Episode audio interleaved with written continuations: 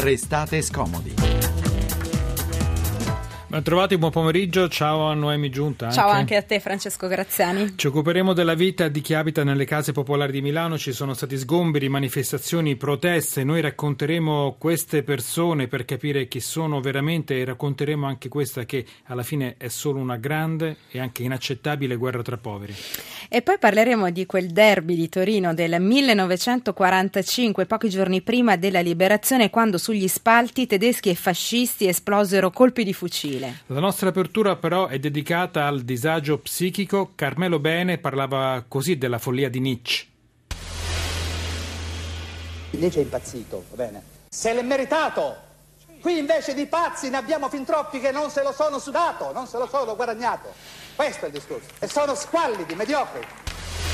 Un grandissimo Carmelo Bene, ma al di là del paradosso, il disagio mentale non è né un premio né una punizione, è una condizione però che crea un muro di isolamento e noi oggi raccontiamo due modi per abbattere questo muro. Ricordo che... Oh, sms dopo.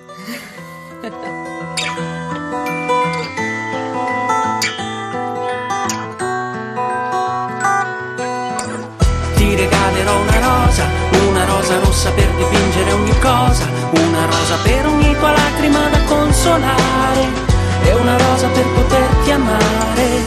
Ti regalerò una rosa, una rosa bianca come fossi la mia sposa, una rosa bianca che ti serva per dimenticare ogni piccolo dolore. Mi chiamo Antonio e sono matto, sono nato nel 54 e vivo qui da quando ero bambino. Credevo di parlare col demonio, così mi hanno chiuso 40 anni dentro un manicomio. Ti scrivo questa lettera perché non so parlare. Perdona la calligrafia da prima elementare e mi stupisco se provo ancora un'emozione, ma la colpa è della mano che non smette di tremare. Io sono come un pianoforte con un tasto rotto, l'accordo dissonante di un'orchestra di ubriachi. E giorno e notte si assomigliano nella poca luce che trafigge vetri opachi. Me la faccio ancora sotto perché ho paura. Per la società dei sani siamo sempre stati spazzatura.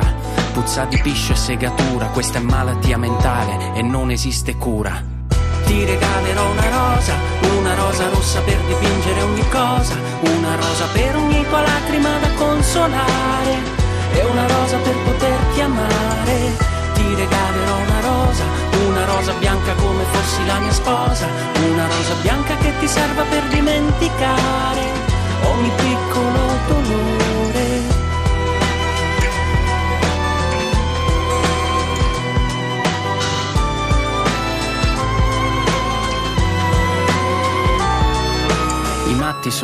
punti di domanda senza frase, migliaia di astronavi che non tornano alla base, sono dei pupazzi stesi ad asciugare al sole, i matti sono apostoli di un Dio che non li vuole, mi fabbrico la neve col polistirolo, la mia patologia è che sono rimasto solo, ora prendete un telescopio, misurate le distanze, guardate tra me e voi, chi è più pericoloso, dentro ai padiglioni ci amavamo di nascosto, ritagliando un angolo che fosse solo il nostro, ricordo i pochi istanti in cui ci sentivamo vivi, non come le cartelle cliniche stipate negli archivi. Dei miei ricordi sarai l'ultimo a sfumare, eri come un angelo legato ad un termosifone.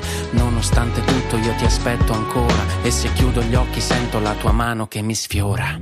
Ti regalerò una rosa, una rosa rossa per dipingere ogni cosa, una rosa per ogni tua lacrima da consolare e una rosa per poterti amare. Ti regalerò una rosa una rosa bianca come fossi la mia sposa, una rosa bianca che ti serva per dimenticare ogni piccolo dolore. Mi chiamo Antonio, sto sul tetto, cara Margherita, sono vent'anni che ti aspetto. I matti siamo noi quando nessuno ci capisce, quando pure il tuo migliore amico ti tradisce. Ti lascio questa lettera, adesso devo andare. Perdona la calligrafia da prima elementare e ti stupisci che io provi ancora un'emozione. Sorprenditi di nuovo perché Antonio sa volare. Ora, ora è il momento per gli sms WhatsApp 335 699 2949. No, Noemi. Ero ansiosa di sentire questa canzone di Simone Cristicchi, Ti regalerò una rosa. Ci sono nel testo due frasi che mi hanno particolarmente colpito. Una dice: La mia patologia è che sono rimasto solo, l'altra, i matti siamo noi quando nessuno ci capisce. A parte che questo lo potrebbero dire anche tanti che non sono stati etichettati come disturbati mentali. È questo genere di disagio, spesso alla base di tante follie patologiche che per anni hanno portato a rinchiudere tante persone in manicomi come lager. A 36 anni dalla legge Basaglia ci sono purtroppo ancora strutture che sembrano gironi infernali, ma soprattutto soprattutto è ancora troppo poco diffuso il concetto che ci sono modi alternativi per curare i malati psichiatrici, almeno quelli meno gravi, cioè quelli che non sono pericolosi per se stessi o per gli altri. Un esempio di come molti riescono a recuperare la propria vita senza costrizioni e isolamento, ma semplicemente con l'accoglienza e il sentirsi utile è questa che vi raccontiamo adesso, cioè l'esperienza del villaggio di Bologna, un piccolo albergo con una grande missione. Saluto la direttrice Maila Quaglia. Buon pomeriggio Buona. Maila. Buonasera e buon pomeriggio a tutti. Una piccola correzione si chiama il villino. Ah, il villino, perdonami, Però perdonami. è un po' un villaggio quando noi siamo noi. ti spiego perché. Comunque è, assicuro, è, sicuramente vero che è un piccolo albergo con una grande missione. Ce la vuoi raccontare, Maila? Sì, volentieri. Dunque, il Villino è, è nato a maggio del, dello scorso anno eh, per, dalla, un'iniziativa della cooperativa sociale Nazareno Work che lavora da anni nel campo della riabilitazione dell'inserimento lavorativo di persone con disturbo mentale con diversi diciamo, livelli di sofferenza psichica. E questo progetto è nato all'interno di una riflessione eh, di operatori che operano all'interno di Casa Mantovani, che è una residenza psichiatrica che si trova qui a Bologna, proprio eh, di fronte al Villino, dove ospitiamo molti giovani che hanno problemi di disturbo mentale.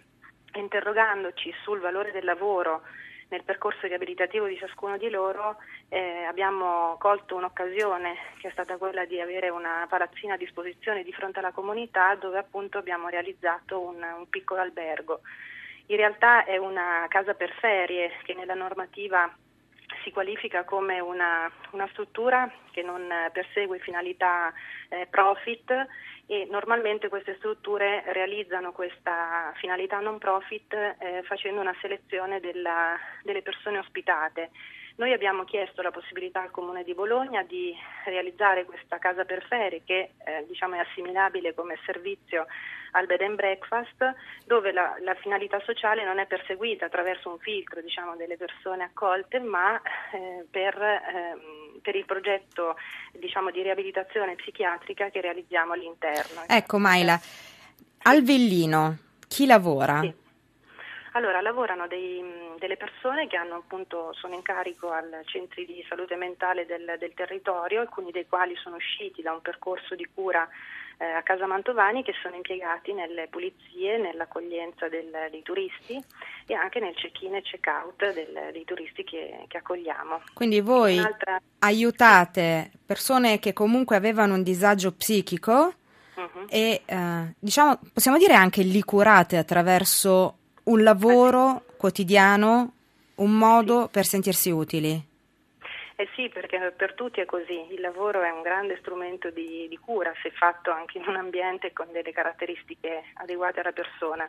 Le persone sono assunte all'interno, quindi hanno anche il loro stipendio e possono quindi eh, anche fare dei progetti di autonomia come poi la storia di ciascuno, di ciascuno di loro. Allora, conferma di quello che ci siamo dette finora, ascoltiamo insieme questo minuto e mezzo di intervista che ha realizzato questa mattina con una delle vostre dipendenti, una giovane di 26 anni che si chiama Giulia. Io un anno fa circa sono stata assunta perché avevo già lavorato per la cooperativa e quindi cercavano una persona e hanno pensato a me. Di che cosa ti occupi? Allora, faccio reception, eh, segreteria e la mattina sono qui da sola quindi mi occupo un po' di gestire il personale per dire loro cosa devono fare. E in più ti sei di nuovo iscritta all'università?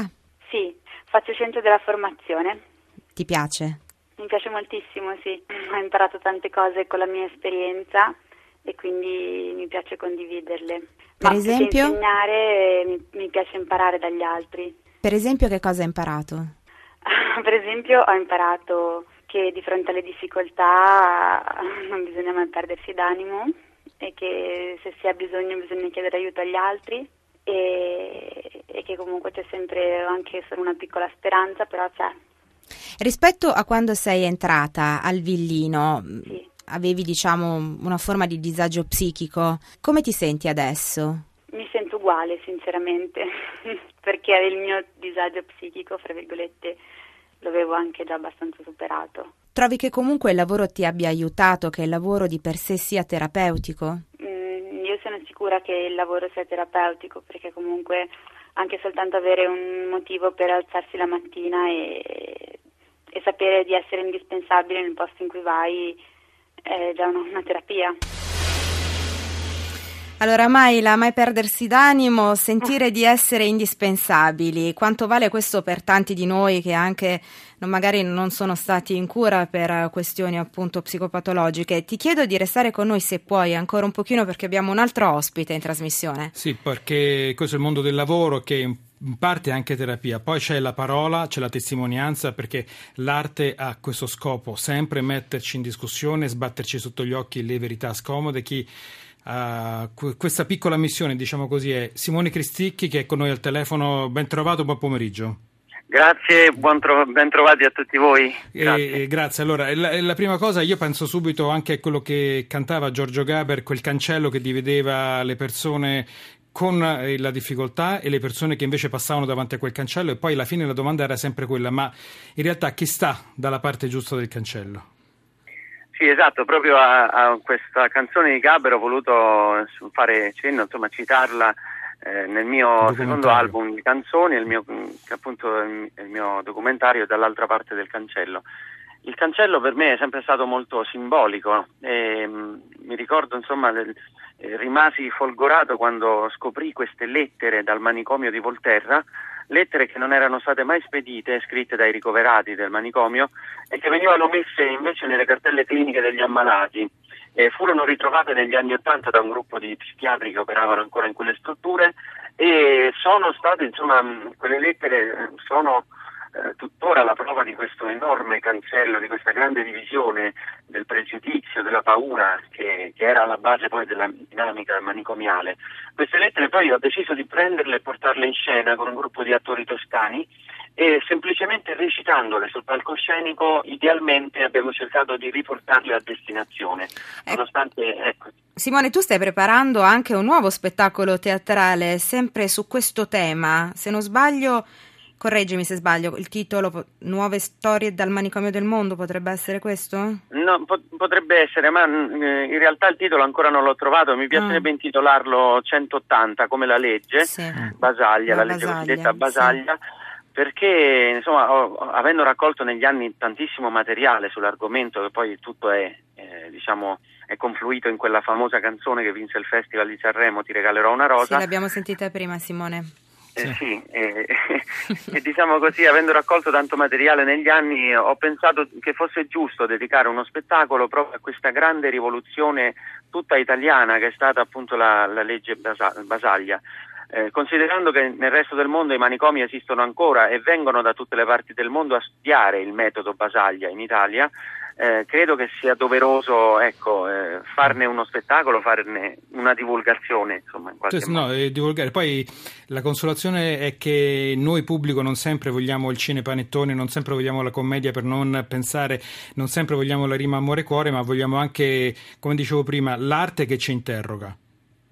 Sì, io ho avuto l'opportunità di frequentare durante quella ricerca nel documentario anche di laboratori artistici eh, in cui i cosiddetti matti, perché io li chiamo amichevolmente così, ehm, diciamo così si esprimevano attraverso le tele, i colori, la scultura la- e l'arte in generale e buttavano fuori, tiravano fuori questi mostri che avevano dentro e in qualche modo eh, diventava tutto una terapia, una- un qualcosa di incredibilmente eh, terapeutico.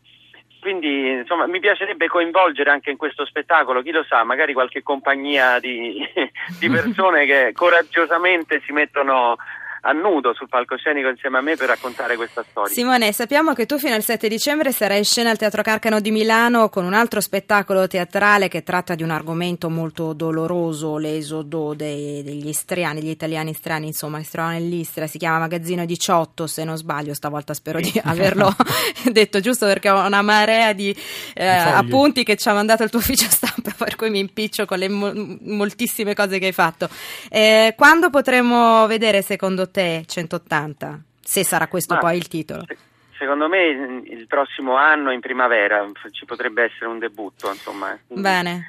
Allora, grazie. molto da lavorare. buon lavoro allora. siamo, siamo qui a Milano. Sì, grazie, grazie, Grazie a, a te, buon lavoro allora per questo tuo nuovo spettacolo. Maila, sei ancora con noi? Sono ancora con voi. Volevo solo fare un altro accenno del, del villino che Sì. al- all'interno eh, i copriletti degli- dei- delle nelle camere, le lampade, i tavoli e comunque gli arredi, molti particolari degli arredi sono realizzati all'interno di un laboratorio artigianale e artistico da un altro gruppo di persone sempre afferenti ai centri di salute mentale del territorio. Quindi per chi vorrà conoscerci vedrà anche questa splendida eh, realizzazione fatta da loro. Il, il 5 di questo mese, giovedì prossimo, faremo un aperitivo di un piccolo negozio che apriamo proprio all'interno del villino per far conoscere che cosa c'è dietro il letto dove dormono o la tenda che spostano prima di coricarsi.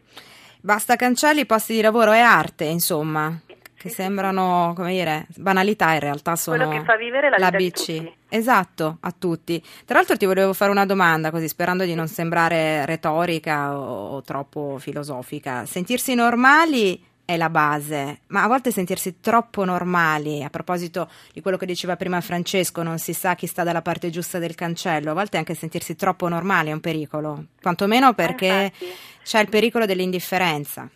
Sì, ma infatti il problema è che ciascuno si senta speciale per qualcuno. Il nostro stile di lavoro è che è la relazione che cura, perché quando una persona ha l'opportunità di sentirsi unica e speciale agli occhi di un altro è la strada della guarigione. Quindi niente normalità né patologia, ma la specialità che è nel cuore di, di ciascuno di noi.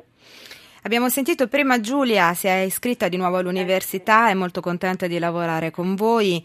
Eh, lei e tanti altri suoi colleghi riusciranno ad affrontare il mondo reale?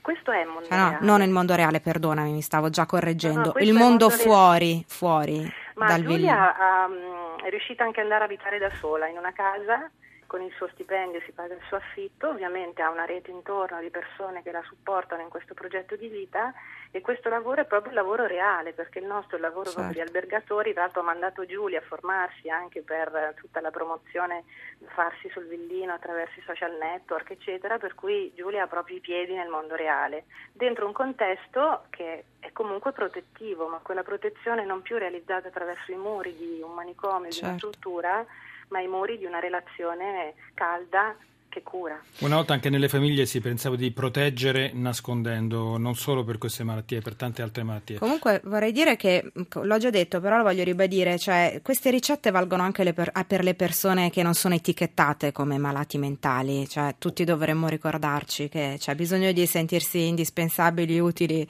a qualcuno, grazie e soprattutto amati. Grazie Maila, grazie, Grazie buon lavoro al Buon lavoro. villino. Buon lavoro, noi ci fermiamo perché c'è il GR, poi torniamo, restate scomodi.